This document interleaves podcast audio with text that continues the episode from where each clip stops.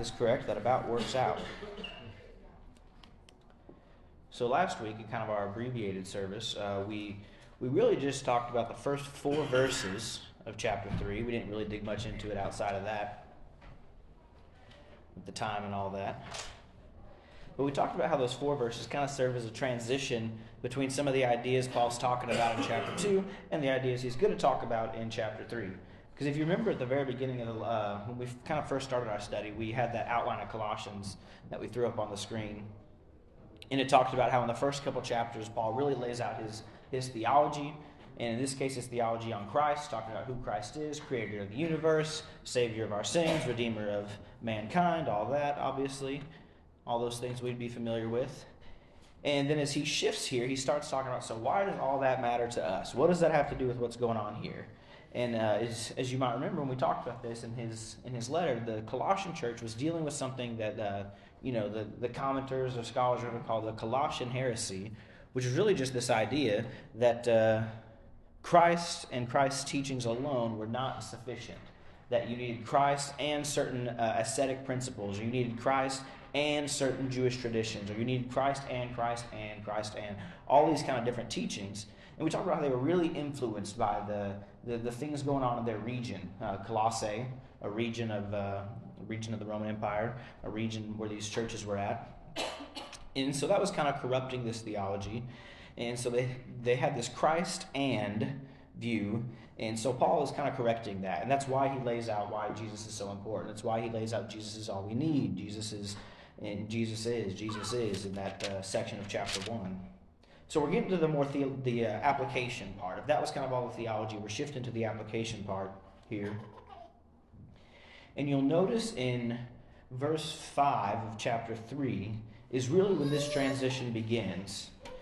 Um, a couple weeks ago, we talked about all those. Uh, he, he, kind of condemns these different false teachings and the false practices that would fit in line with those things we were talking about. Um, towards the end of chapter two, he starts condemning those things, and he uses these phrases like a, you know false humility, false spirituality, and talks about how those are all false. And he's going to switch to, and this is why, this is how you should be living. You know, this is Christ is this way, so don't live this way. Instead, live this way. And you'll notice in verse five, really through, I'd say at least verse ten or eleven he's kind of just listing behaviors and things and laying out uh, an outline for Christian lifestyle. And in chapter four, he'll kind of continue this, and uh, just just kind of fitting with, like I said, the application part of the book. So. Uh, his tone will kind of change here for the rest of our study, and you'll no, you'll just notice that as you read that it, it, it reads a little differently than chapter one and chapter two, in that regard, just in terms of the the content. So, I guess before we get too far along here, um, we'll back up just a little bit. Someone read for us verse 1 through 4 and just kind of remind us what we've been talking about. Uh, someone read for us verse 1 through 4 of Colossians 3. If then you if then you were raised with Christ, seek those things which are above, where Christ is, sitting at the right hand of God. Set your mind on things above, not on things of the earth. For you died, and your life is hidden with Christ in God. When Christ, who is our life, appears, then you also will appear with him in glory. Thank you. So he says, if you were raised with Christ, which is really just kind of expression, he's not saying like are you or are you not, but he's really just saying if you were raised, then you should live this way. So again, um, already seeing kind of an emphasis on Christ, and he says we talked about this a little bit last week, but he says set your mind on things above, not on things that are on earth. And you'll notice that uh, right afterwards, or as we begin to talk about this, is he starts with your mind. He starts with your perspective, and he says, you know, when he says seek the things which are above, the next thing he says is set your mind on things above. In the section we're going to look at tonight, he's going to talk about our actions. So, how do we set our mind on heaven, or how do we see things in a heavenly way, or how do we view things the way Christ would view them? Well, by setting our mind on things that are above. How do we do that? By acting in these ways that he's going to tell us to read in the next few verses. Something, uh, something I, we didn't get to last week, but something else I wanted to say just on those those first few verses of the chapter is if you if you've ever heard any sort of like self-help uh, motivational inspirational speaker lot they talk so much about mindset right? About manifesting something or that if you you know if you think on something you can they kind of almost some of them will play this idea like if you think on something or not you can will it to existence and i'm not going to go that far. But any of those people who talk about if you want to change something or if you want to prove something in your life they talk about this idea that well you got to think on it you've got to really be thinking about it in in all of uh, in, in kind of that philosophical idea of that that principle is really the same thing Paul's talking about here in Colossians, and, and that idea that he says, set your mind on things above. Well, if you want to live as Christ lived, if you want to be a Christian, it starts by changing your mind. It starts by changing your perspective. It starts by changing your outlook. Um, there's a guy uh, named Dallas Willard. He's kind of one of those kind of people, inspirational, motivational type people. He said, one of the simplest things that is completely within your control is what you choose to think about or dwell on. And uh, if we just think about that, about what we put into our mind or what we choose to let occupy our mind, that that is going to influence how we act, how we treat other people, what our relationships look like throughout the day. And so, as we get through verse 5 through 10 and we start talking about all these specific actions that Paul kind of calls out, uh, know that at the top of this section, he really starts with your, your mindset, with your perspective, with your attitude. Um, and you'll also notice that by, by kind of implication, verse 2, and he says, Set your mind on things that are above. He is, he's essentially telling you, yes, you can choose. You have the ability to choose what you dwell on. And that's not to say that we might not struggle with invasive thoughts or we deal with, like, well, sometimes my mind wanders. Sometimes I think about things that I mean to think about. If you're someone who struggles with anxiety or worrying, you might know, like, well, I don't, I don't want to be worried. I just am. so, how, what, do you, what do you mean choose to dwell on these other things? Well, I think we can choose what we dwell on. You know, you can choose whether you maybe feed those thoughts that you have. In the same way, not I don't want to speak too much to the anxiety thing just because I'm not somebody who struggles with that, so I'm not going to in this setting tell somebody exactly how to deal with that. But if, if I think about the context of temptation, you know, that, that doesn't mean I might not have what I would call like invasive thoughts or thoughts I don't like when I see something or approach with something. But do I choose to kind of let that control my mind? Do I choose to let that kind of lead me down that path? Or do I recognize those for what they are and do I fight that? So it starts with our mindset, is what I'm getting at from those first uh, three or four chapters. And he says at the in verse 4, when Christ appears, then you also will appear with him in glory. So we we have faith in Christ. We have faith in Christ's resurrection. So we have faith both uh, in, in, his ability to work in our lives now and also in the future. Um, it's kind of this idea that you know he he starts by saying, Hey, you are saved, so act this way. Which is important to remember because he's he's not saying that, hey, if you if you act perfect enough, then you can earn some new life in Christ. But he's saying if you're already a Christian, you have new life in Christ. You, you have the gospel. You've been obedient to the gospel. If you have that already, then this is how you should live. So again, starts with that, moves towards kind of how we should live if that is true for us. So Someone else go ahead and read for us verse 5, 6, and 7. Therefore, put to death your members which are on the earth, fornication, uncleanness, passion, evil desire, and covetousness, which is idolatry. Because of these things, the wrath of God is coming upon the sons of disobedience, in which you yourselves once walked when you lived in them. Thank you. So he starts by saying, Put to death these your members which are on the earth. And he lists all these kind of different sins and behaviors we'll talk about in a second. Like if you just think about the strength of the language he's using there, he says, put to death. Like that's that's harsh. That's strong. That is that is there's no him han about with that. What is I'm gonna throw this out to you guys because I have a few questions I'll throw out as we get along here. But if we think about just the strength of his language, what does it mean to put to death, say, uncleanliness? How do I put to death uncleanliness? What does that look like? Cut it out, don't do it. Don't, Nip it in the don't let it appeal to you. All good answers. In that behavior. End it, yeah. And you'll notice it says, I, I want us to understand, I guess, when I think of really just the, the level to which he's saying it, you know, he's saying, don't ever go back to it. don't take a break from it. Don't take a half measure with this kind of stuff. Don't mess around with it. Don't halfway kind of try to temporarily step away from it. He, he's really suggesting almost radical action about sinful behavior within yourself. To put that to death, end it, step away from it. Don't let yourself be affected by it. Nip it in the bud, I heard somebody say. Don't let it even start to take its effect on you, let alone be controlled by it. And if we think about that list that he, he has, he says fornication, uncleanliness, passion, evil desire, and covetousness, with which is idolatry. Fornication and uncleanliness we could treat as similarly. Um, the the, uh, the scriptures in these letters they use this phrase uncleanliness or uncleanness. Uh, this translation says a lot, which is kind of an odd way of talking about certain things, but we do the same thing, right? Filthy language, dirty movies, dirty jokes. You know, we things that are inappropriate, things that are corrupt, things that are not good. I mean, that's pretty. That's a pretty self-explanatory concept, at least to me, if you think about it. But they're referring to actions, um, how we talk, how we interact with people, the things we see, the things we kind of take in, right? The media we consume, maybe. And then he also says, he also condemns passions, desires, and covetousness. So he's condemning certain actions, sinful actions, but also sinful, perhaps feelings, sinful desire. And he, he adds this phrase at the end of the verse, which is idolatry. What do we normally think of when we think of idolatry? Set, set, uh, set Colossians aside for a second. When I just say, when I say the word idolatry, what comes to mind? That's where I would have started. That's exactly how my brain works. Like, well, idolatry, idols. um, graven images, idols, yeah. Probably like little gold statues or something the Egyptians would do, right?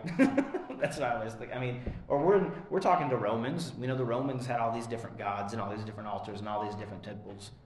But what's kind of interesting is he takes this concept, which they would be very familiar with, right? If we think about the context of the letter of Colossians being written to the church at Colossae, being in the Roman Empire, being surrounded by people who worship gods of the sea and gods of war and gods of fertility, and being surrounded by what you and I would think of as idolatry, all those physical things, like altars, like sacrifices, like graven images, like idols, the worship of literally the worship of idols. He says, passion, evil desire, and covetousness, which is idolatry. That's kind of interesting. That's kind of, that's kind of different than what we would normally think of. It's probably different than what they would have thought of, thought of it as, at least on the surface. And he's, if you, if you read what he's saying, he doesn't say any desire is covetousness. I mean, he's not just saying if you want something that's a sin. But if you want something to the point of covetousness or envy, and I, I, really like how he says passion or evil. If you want something so much that it consumes you, well, now it's idolatry. Now that's idolatry. Even if you're not worshiping another God, if you're not kneeling in prayer to it and offering meat to it, but if you want something so much that it has consumed your personality and your lifestyle and your existence, that's idolatry. And it's kind of funny, we have a different word for that in our own culture. That's Greed. Greed, addiction, same thing. Obs- yeah, obsession. The first thing I thought of, and I guess this is just maybe a little bit of counseling background, but the first thing I thought of was addiction because if you if you people can become addicted to all sorts of different things that are sometimes not even themselves negative things. I know a lot of times when we think of addiction, we think of things like drugs. Okay, yeah, never, don't just dabble into drugs. I'm not going to advocate for that. But the, you know what? Actually, I take that back. How many, how many y'all have medicine you take every morning? We're a little bit of an older crowd tonight, right? You probably got something you take every morning. If you've ever had surgery, you've had a hip replacement, knee replacement, torn a tendon, they probably give you something to take for that after the fact. So even then, I'm not going to. I'm not going to tell you if you have that hip replacement surgery, boy, you got to go through it full blooded awake, and you better not take a thing when you're back. You know, he wouldn't say that. He'd say, no, use it, use it appropriately.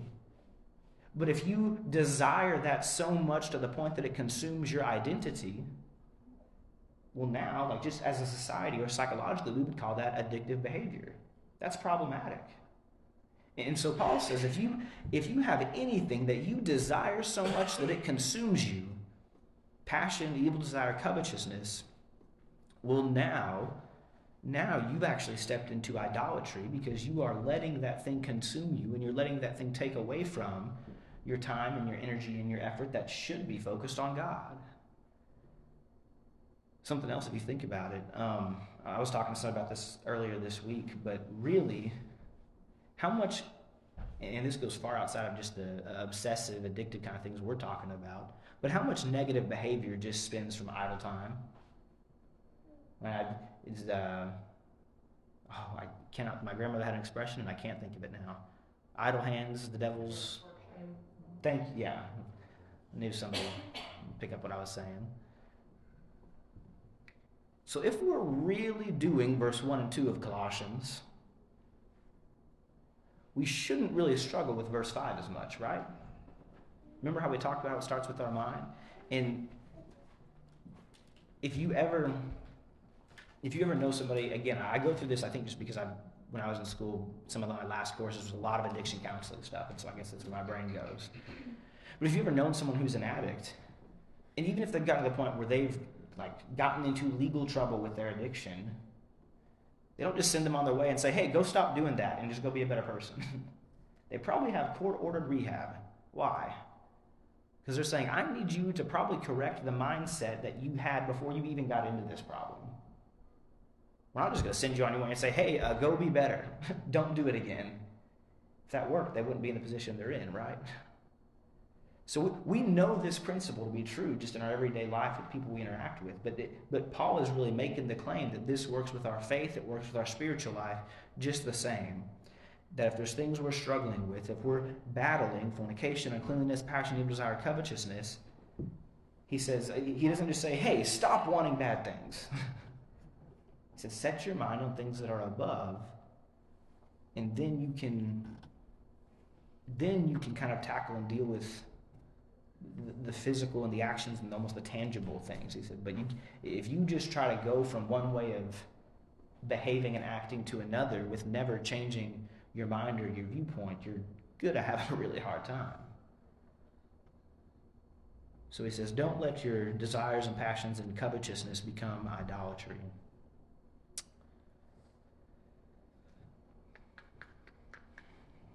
I heard somebody say, when uh, one thing becomes the ultimate thing, it's kind of the way they put it, it becomes harmful. Thoughts, questions, comments, input, output so far? With what you just said, the one thing that should become the ultimate thing is our desire to love and serve God. And idolatry is putting anything other than God first. Um, and so, you know, you go back and it talks about, you know, we, we died, you know, being buried in the waters of baptism, you know, and it talks about we're, we're hidden in Christ, you know, the, the kind of idea of being, going back up in the earlier verses, being hidden in a, the idea of being hidden in a tomb with Christ. And we've got to, you know, these things will come between us and God, and anything that comes between us and God, it separates us from God, and, and, and idolatry is putting something in front of God, worshiping Him as a, a God. And Mhm. God says that He is a jealous God. And so it's a, a, a strong admonition to know who's first. Absolutely. Yeah, the importance of knowing who's first and not letting any of those things take precedence over the role God has in our life. Which, again, if we consider the structure of Colossians as a letter, how much time did he spend in chapter 1, at the end of chapter 1, talking about the power and preeminence, to use the word a few translations use? The preeminence is just a fancy word of saying the firstness of Christ, the priority Christ should have. You know, goes, goes right back to those ideas that he started the letter with. And really, again, I guess just when I think about sort of dealing with these these sins Paul talks about in verse five, um, I go back to that language he uses, "put to death," because I think where people get into trouble is where we want to have like a. I'm gonna make a weird reference here, but you. I don't. If anyone remembers when Facebook first came out, I was about in high school when Facebook first came out. So I ever thought of somebody on, on your relationship status on Facebook, you could put uh, single in a relationship, and there's a third option that just said it's complicated. Does anybody remember the it's complicated? It might still be there, I don't know. But if anybody remembers the it's complicated relationship status on Facebook, no, nobody with a nice, good, healthy relationship had that on their right? But a lot of times, we don't want to die to sin. We want to be in an it's complicated relationship status with sin. Well, we're not broken up. We're not going to admit we're together, but it's definitely not out of our life. we're in an unhealthy middle ground. And so I think it's really, really clear to understand the gravity and the the I would almost say the radicalness to which he says, put to death that which is fleshly, that which is on earth. He says, fornication, uncleanness, passion, evil desire, and covetousness. Hey, Terrence, the it's complicated is still on there. Still an option? Still Oh, I'm sure. I'm sure. There's also like a whole bunch more that I can show you. Yeah, there's probably even more options now, truthfully. Is on again, off again an option yet? That's what that's what most people. That's why I thought of it when I thought of high school, which is so perfectly symbolic of like how high schoolers think of relationships in my brain, and from my memory at least. I've never heard that before. Yeah. Situationship, yeah. you know, things that get our attention a lot of times. We gotta stop and think about it. Like a Right. woman's body. I don't, well, they're teenagers, they need to hear this. Do we need to cut the recording off of this one, or Yeah, okay. Why do they look like that? God created them like that. When I was born, you didn't have a milk cow. What, how did you, how did you live? When they're talking about the destruction of Jerusalem there in Genesis twenty-four, uh, Matthew twenty-four. How are those people living? Christ said if they're still sucking, they go have trouble hiding or moving along. So, now, I got another question about that. let's go to that one. We keep looking, we can look at women and think about that body. How many men can throw their hip out to the side and set a forty pound baby on the side and then hold their groceries on in the other hand? Women can do that. God created that. So we should never look at it and make fun of it or evil thoughts. I like your conclusion. I like where you took that.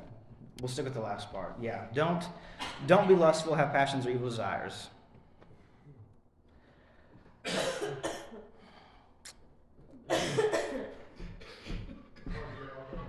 John three thirty, which is more of him less than me, or Yeah, I, I, he must increase, I must decrease. Yeah, yeah. That that ties really well with what Van was saying about just you know keeping the main thing the main thing, um, and and not letting ourselves get sort of entrapped. You know, in, in this in between where we want to live as Christians, but we want to not totally kick sin out of our life. And uh, I mean, I remember when I was younger, kind of younger and less mature in my faith, having these conversations with um, my minister at the time about. Um, I think at the phase of life I was in, it was having to do with weekend activities. You know, I'll, I'll just encompass it all with that. I kind of lived in Dallas at the time, and he, he would have these conversations with me where he says, "Look, even if you're not necessarily doing things that you think are explicitly harmful, he says you're putting yourself in a really, he says it's a dangerous game you're playing when you're hanging with the crowd you're hanging with and you're going to certain places. And even if you don't feel like you're crossing a line where Scripture sets the line, he says you're playing a very dangerous game. And I was in this place spiritually where I was like, well, I, don't think that's true. Like, I'm, I know my limits. I know what I'm doing and what I'm not doing. Like, I know I feel like I'm living within the confines of what I, how we're called to live. But as I, when I got out of that situation, as I reflect on it, he was absolutely right. Like there was absolutely choices I made that I would not have made had I put myself in those positions. And so that's really what I think of when he says put to death, like have a clean break with the things that are sinful in your life, with the people that cause you to sin in your life. I mean, I think about the um, when he says if your right hand causes you to sin, cut it off. Your eye causes you to sin, gouge it out. Sometimes I wonder if, like, like I, when I was younger, I read that as very figurative. Like, okay, don't sin, got it. The older I get, sometimes I'm like, man, if I could cut off my hand and never be tempted again, I think I'd take that. like if like if I if I could say I'm right-handed, take my left hand right now, and I would never be tempted by anything the rest of my life. I think I'd take that deal right now. But we have things in our life that might be causing us to sin, and he says, you know, put to death those things. So, verse 6, he says, Because of these things, the wrath of God is coming upon the sons of disobedience. Seems like a really strange turn, but I want us to look at a couple verses that talk about God's wrath. Just looking at the clock and gauging how much more we got to get through here. We'll look at, someone read for us Ezekiel 25 17. And then we'll read one from Romans in a moment. Ezekiel 25 17.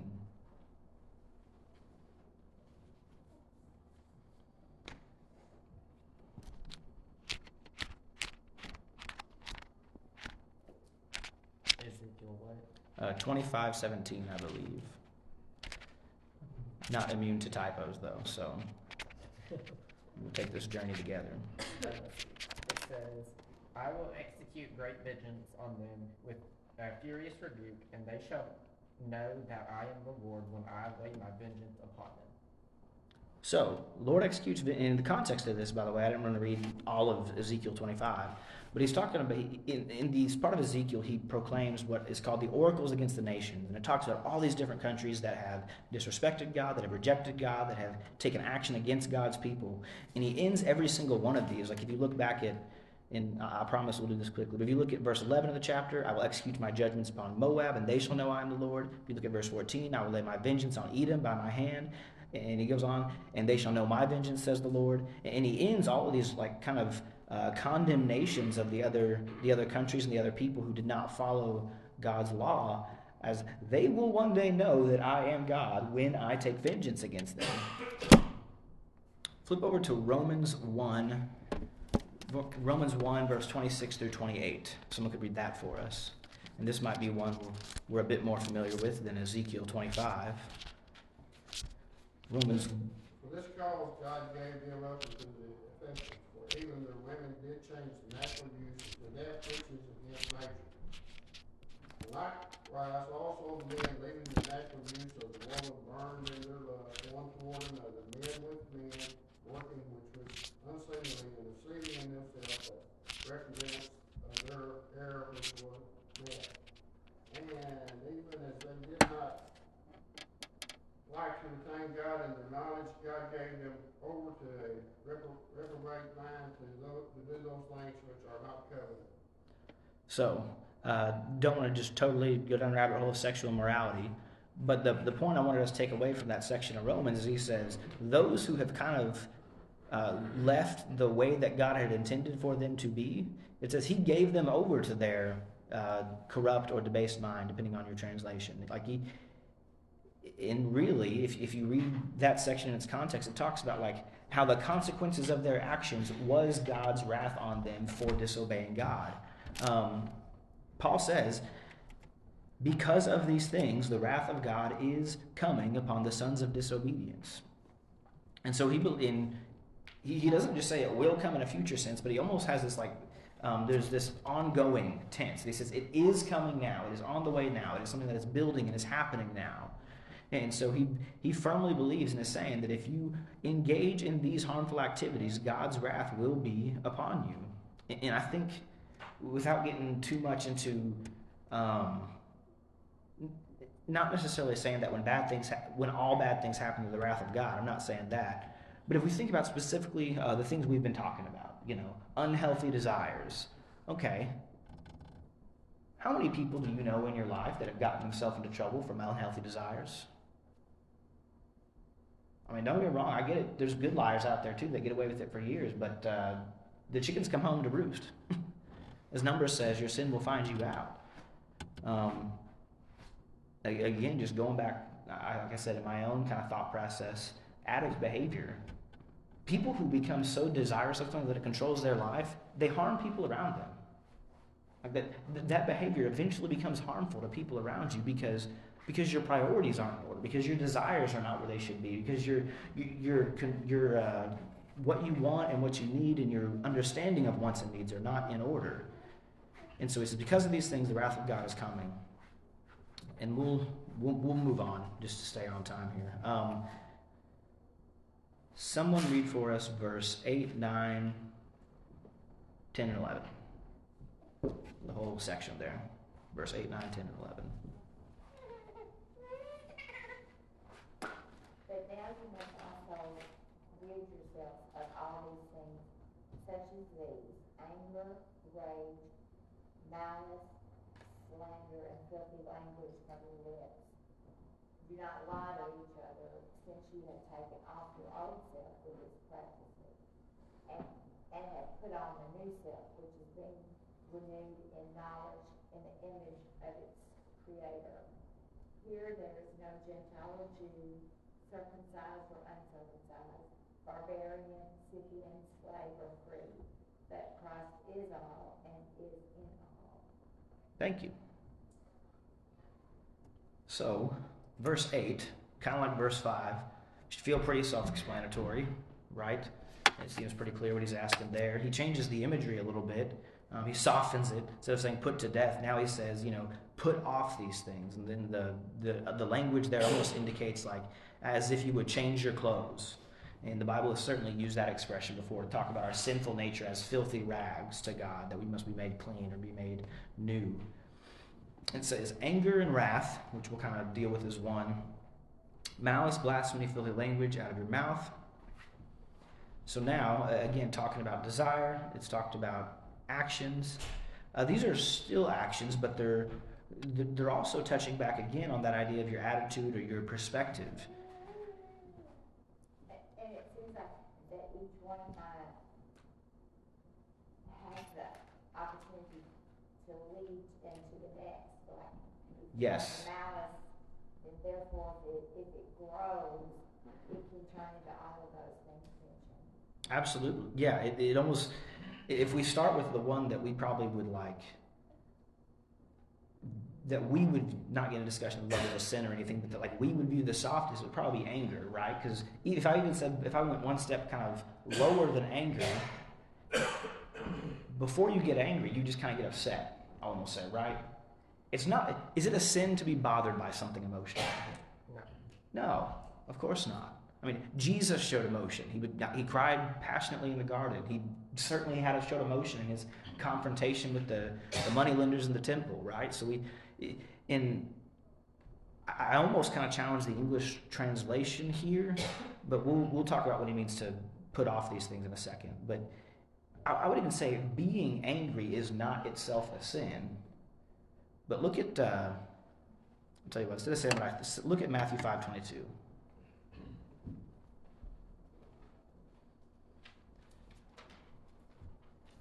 Instead of starting a sentence with "I think," I guess I could just try this instead.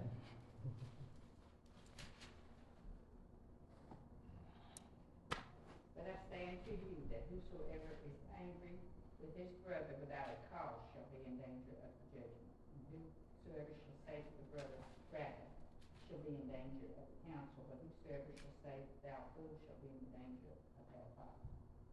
So, in the danger of judgment. I like that turn of phrase, even if it is kind of a bit of an older style of English speaking, because he says, anger itself, okay, problematic. I don't know if I'd call it sinful, but anger certainly leads to sin. And as uh, was pointed out, anger would lead to wrath. Anger leads to malice. It can, it can certainly lead to blasphemy or filthy language. Depends on what you do with that anger. Also true.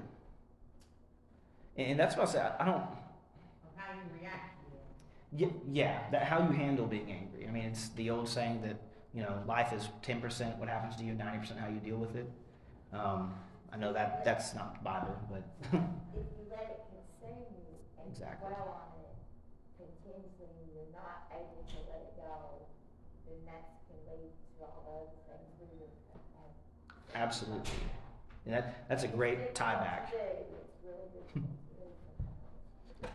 It is. But I mean, if you think about it, if you're angry, how can you love your neighbor as yourself? Or how can you turn the other cheek? Or how can you pray for those who persecute you if you're really someone who is consumed by anger? And so I want to be careful to say, I don't think this is mean it's sinful to get upset if something happens to you. I don't think that's true at all.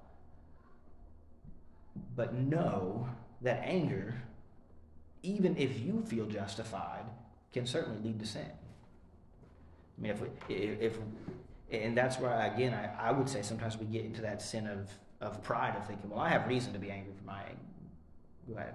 Ephesians four twenty-six, be angry and do not sin. Ah, yes. Van, you beat me to it. Be angry and sin not. Uh, Yes. Do not let the sun go down on your wrath, and then verse twenty-seven kind of gives you the consequence of anger, nor give place to the devil. Exactly. Yeah. And, and that's what it says. That's all you're doing is showing weakness and allowing the devil to work in you when you allow yourself. But I like how you brought it back to what we talked at the beginning that, you know, if you're upset by something, that's fine. Have, have your moment, be upset, but don't be consumed by it. Don't let it control you. Don't let it uh, turn into those uh, evil passions that we were kind of talking about earlier. And so then he also says uh, malice, blasphemy, and filthy language. Um, malice and blasphemy, and blasphemy in this context is not not typically what we how we think of blasphemy. What it really means is to speak against. It. And again, the original language kind of has this expression of like words meant to harm, kind of like malice, maliciousness, uh, words meant to be harmful or hurtful. I'm sure we know people. Maybe we've been that person at times. I'm sure you've heard somebody speak in such a way that they very clearly meant to do harm. They were probably speaking out of anger, right? I like that you brought up Ephesians 4:20, Van. Uh, Be angry and sin not. So put off all of these things, and then I love that this gets special mention. Um, we, we would think a lot of what he was saying, blasphemy, filthy language, is sort of language of the tongue, sins of the tongue, kind of along the lines of what James would talk about. But he also says, Do not lie to one another, since you have put off the old man with his deeds and put on the new man. And of course, he says, in accordance with the image of uh, him who was created him. I love that this gets special place because if you think of all the verses that talk about not just, I mean, obviously Jesus says, I am the way, the truth, and the life.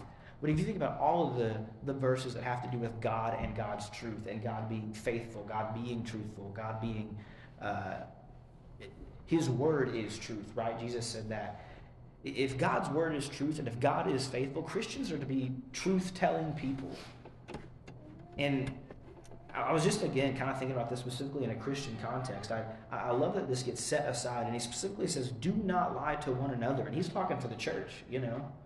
Um, I was thinking about this one time. This I can't remember the exact circumstance, and I don't have time to talk about it even if I did. But when I was younger and I was dealing with something, and when you're in like that middle school, high school phase where you like know that something's wrong, but you're not, you know, you're not like mature enough to probably really fully confront it in the appropriate way all the time. And I found myself like, I remember my dad just telling me one time. He said, it's, "It's one thing." He said, "If you, you know, if you're lying to other people, if you're lying to the world about X, Y, or Z," he said, like, you're lying to your family, or, or you start lying to your friends about this. Like he said, "What are you doing?" And I just remember it really kind of blowing my 13 year old mind. It was over something really dumb, you know, like taking pencils from school or something. but just the, the, the gravity that he kind of put on that. And I think there's something to that with Paul saying this, where he says, don't lie to one another. Like, if God's word is truth, Christians, at least to each other, should be truth telling people. Like, like, we should be people who represent the truth, it, at least to one another when I think about this in sort of a ministry context, and we'll we'll wrap this up really quickly.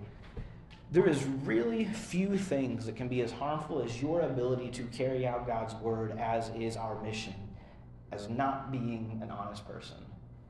Like, I know when we list sins, lying probably isn't in the top three most of the time. You know, we think of horrible things like murder and adultery, and those are bad. Don't get me wrong. But when we think specifically about the context of the mission Jesus gave all of those who would follow him before he left this planet to go out to all the world. I mean, when we go, we, we go and we teach by our words and our actions. And if your words and your actions, aside from that, convey the message that people can't trust you, how are you going to be effective in that? And for most people, I mean, I don't, I've had many people tell me that like, well, I'm somebody that like when I've lost trust with somebody, it just takes a long time to bring it back.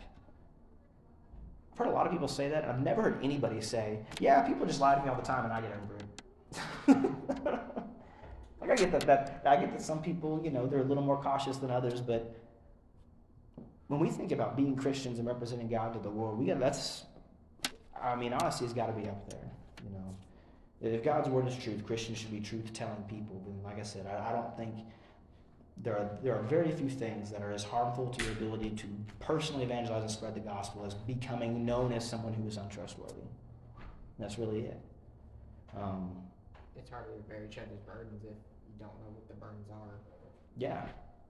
Well, and that's a great point because I've got about probably 40 seconds to make it. But when we were talking, either in when I was doing Second Peter and Ms. Van was doing Jude, we were talking about uh, how the church can really only be destroyed from within.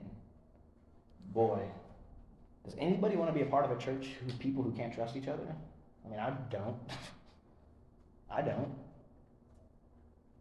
So you know, if we view ourselves as a spiritual family, certainly uh, we should be able to be not lying and being trustworthy to one another, as Paul says in verse 9. In verse 11, really, I would sum up kind of by saying we are all on a level playing field as far as that goes. He just speaks against all the divisions they would have. And we'll, we'll touch on that when we start next week. The invitation song tonight is going to be 134. Uh, 134 will be the invitation song. Let's see. Uh, if you've got your Bibles with you, go ahead and turn to Judges chapter 6. Uh, that's kind of will be the base text for where we're going to be looking at tonight. Judges chapter 6. So, if you remember this past Sunday, um, I did a short little message about faith and the kind of the importance of it. And tonight I wanted to kind of dig into that just a little bit more, and I wanted to use Gideon as a pretty good example of that. Because whenever we think of people of really good faith, we think of like Abraham, Moses, you know, Hebrews, I believe it's 13, the, the Hall of Faith. But I think we leave Gideon out. It's not so because it's not because of he didn't have, or it's not because of he had great faith. It's he was more relatable to us. He is faith. He had faith, but it was more on the weaker side, and we get to see it grow. Um, Judges chapter six. I'm going to start in verse twelve, um, and we'll go from there. Uh, it says, "Let me find it." And the angel of the Lord appeared to him and said to him, The Lord is with you, you mighty man of valor. Gideon said to him, O my Lord, if the Lord is with us, then why has all this happened to us? And where are all his miracles which our fathers told us about, saying, Did not the Lord bring us up from Egypt? But now the Lord has forsaken us and delivered us into the hands of the Midianites. Now, if you know the story of Gideon, um, the children are, are oppressed because of their sin, and Gideon was found in a wine press threshing wheat, trying to hide from the Midianites so he's not captured or killed. And in this in this uh, scene, the angel of the Lord comes to him and tells him that you're going to be the next next judge that delivers the people from oppression. And Gideon's like, how how am I going to deliver the people? Uh, and where is and where is God in all this? Like we are being oppressed by these people. If God is here for us, then why hasn't He protected us? Where is His miracles? And so, in his weak faith, he uh, uh, Gideon questions the protection that God provides, and he also doubts God's ability to use him to save his people. If you drop down to verse fifteen uh, Judges 6 15, uh, it says, So he said to him, O my Lord, how can I save Israel? Indeed, my clan is the weakest in Manasseh, and I am the weakest, and I am the least in my father's house. So here we see Gideon doubting God's ability to use him as a person to save Israel. And again, we know that Gideon has faith, but we see it's weak in these in this beginning of Judges. And then if you go over to verse 36, um, uh, Judges chapter 6, verse 36. It says, So Gideon said to God, If you will save Israel by my hand, as you have said, as you have said, look, I shall put a fleece of wool on the threshing floor. If there is dew on the on the fleece, and it is dry on all the ground, then I shall know that you will save Israel by my hand, as you have said. And as we know, God um, granted Gideon that request and proved that. And then it also, if you drop down just a little bit, down to verse 39, then Gideon said to God, Do not be angry with me, but let me speak just once more. Let me test, I pray, just once more with the fleece. Let it now be dry only on the fleece, but on all the ground let there be dew. And God did so that night. So we see here Gideon had faith, but it was weak, and so he questioned God. He doubted him. He test. He even tested him to prove because he didn't have enough faith to believe that God was able to do all that he had said. And now we sit here and we look as like, how could Gideon possibly do that? How could you question God? But how often do we do the same thing in our own lives? We may we may not be questioning God's ability to use us to, you know, lead the country to save America. But how often do we think and say, I'm not good enough for God. I have done X, Y, and Z, so God can never use me. Uh, I am broken. I cannot possibly be what God needs. But we see that God can use anybody to fulfill his plan. He has a plan for each one of us. We just have to have that faith in it. And as Hebrews 11 1 says, um, I'm just going to kind of, I may misquote it, so forgive me. Hope is the evidence of things not seen, but yet it's hoped for. We cannot, um, we cannot have faith in things that we see. It kind of defeats defeats the point of faith. If we see it, we know it exists, and we can believe that. Faith is more for the the things that we cannot see. We cannot see God, we cannot see His plans, but we have to have enough faith to know that it is there, that He has something planned for us, and that's where it really comes into play. So I ask you tonight look at your own life, look at your own faith. Where is it? Is it a little bit more like Gideon when he started out, a little bit weaker, where you have to, where you doubt yourself, you doubt God, you have to test Him? Or is it a little bit on the stronger side? You know that you can have full faith in God because of you, you trust in Him. If you need help building up your faith, we are here for you. We would love to study with you, pray for you, whatever it is you need. If there's anything that we can do for you, why don't you come and stand as we sing 134?